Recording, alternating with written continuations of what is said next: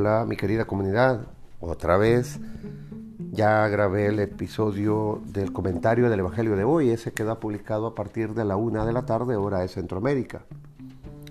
Pero en este nuevo podcast pues cito con, dando continuidad al poder oculto de la amabilidad sobre el tema central que nos ha traído durante ya más de 23 episodios de este tema, cómo lo hemos ido ahondando y, explorando, que me parece fascinante. Yo que soy el que lo estoy dando, pues me quedo impactado, me, encanta, la verdad me gusta mucho lo que voy aprendiendo, espero que ustedes vayan creciendo conmigo.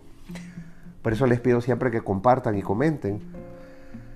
Bien, hoy vamos a tratar un tema un poquito breve, pero prefiero tratar episodios más cortos y de igual manera que ustedes se sientan menos eh, eh, sobrecargados de material. No porque sea poco, sino porque es por lo, precisamente, perdón, precisamente que es con mucho contenido, en breves palabras, que merece la pena reflexionarlas de a poco. Irlas eh, masticando, irlas eh, deglutando como debe ser, bien hecho, con paciencia. Hoy hablaremos sobre los malos pensamientos, los cuales merecen el castigo de Dios.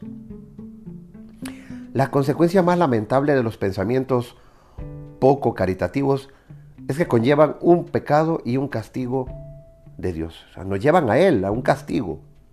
Ya veremos por qué. Los malos pensamientos pueden ser mortales o veniales según las circunstancias que lo acompañan. En su carta a los romanos, San Pablo habla del pecado grave y de su inevitable consecuencia, el castigo eterno. Por eso tú que juzgas quien quiera que seas, eres inexcusable, porque en lo que juzgas a otro te condenas a ti mismo, ya que tú, el que juzgas, haces lo mismo, pues sabemos que Dios condena según la verdad a los que hacen esas cosas. Y tú, hombre, que juzgas a los que hacen las mismas cosas que tú, ¿piensas que escaparías al juicio de Dios? ¿O es que desprecias las riquezas de su bondad, paciencia y longanimidad? Y no sabes que la bondad de Dios te lleva a la penitencia. Tú, sin embargo, con tu dureza y con tu corazón que no se quiere arrepentir, atesoras contra ti mismo ira para el día de la ira y de la revelación del justo juicio de Dios, el cual retribuirá a cada uno según sus obras. La vida eterna para quienes mediante la perseverancia en el buen obrar busca gloria, honor e incorrupción. La ira y la indignación, en cambio, para quienes con contumacia no solo se rebelan contra la verdad, sino que obedecen a la injusticia. Tribulación y angustia para todo hombre que obra el mal, primero para el judío y luego para el griego. Gloria, en cambio, honor y paz a todo el que obra el bien, primero para el judío y luego para el griego, porque delante de Dios no hay acepción de personas. Romanos 2 del 1 al 11.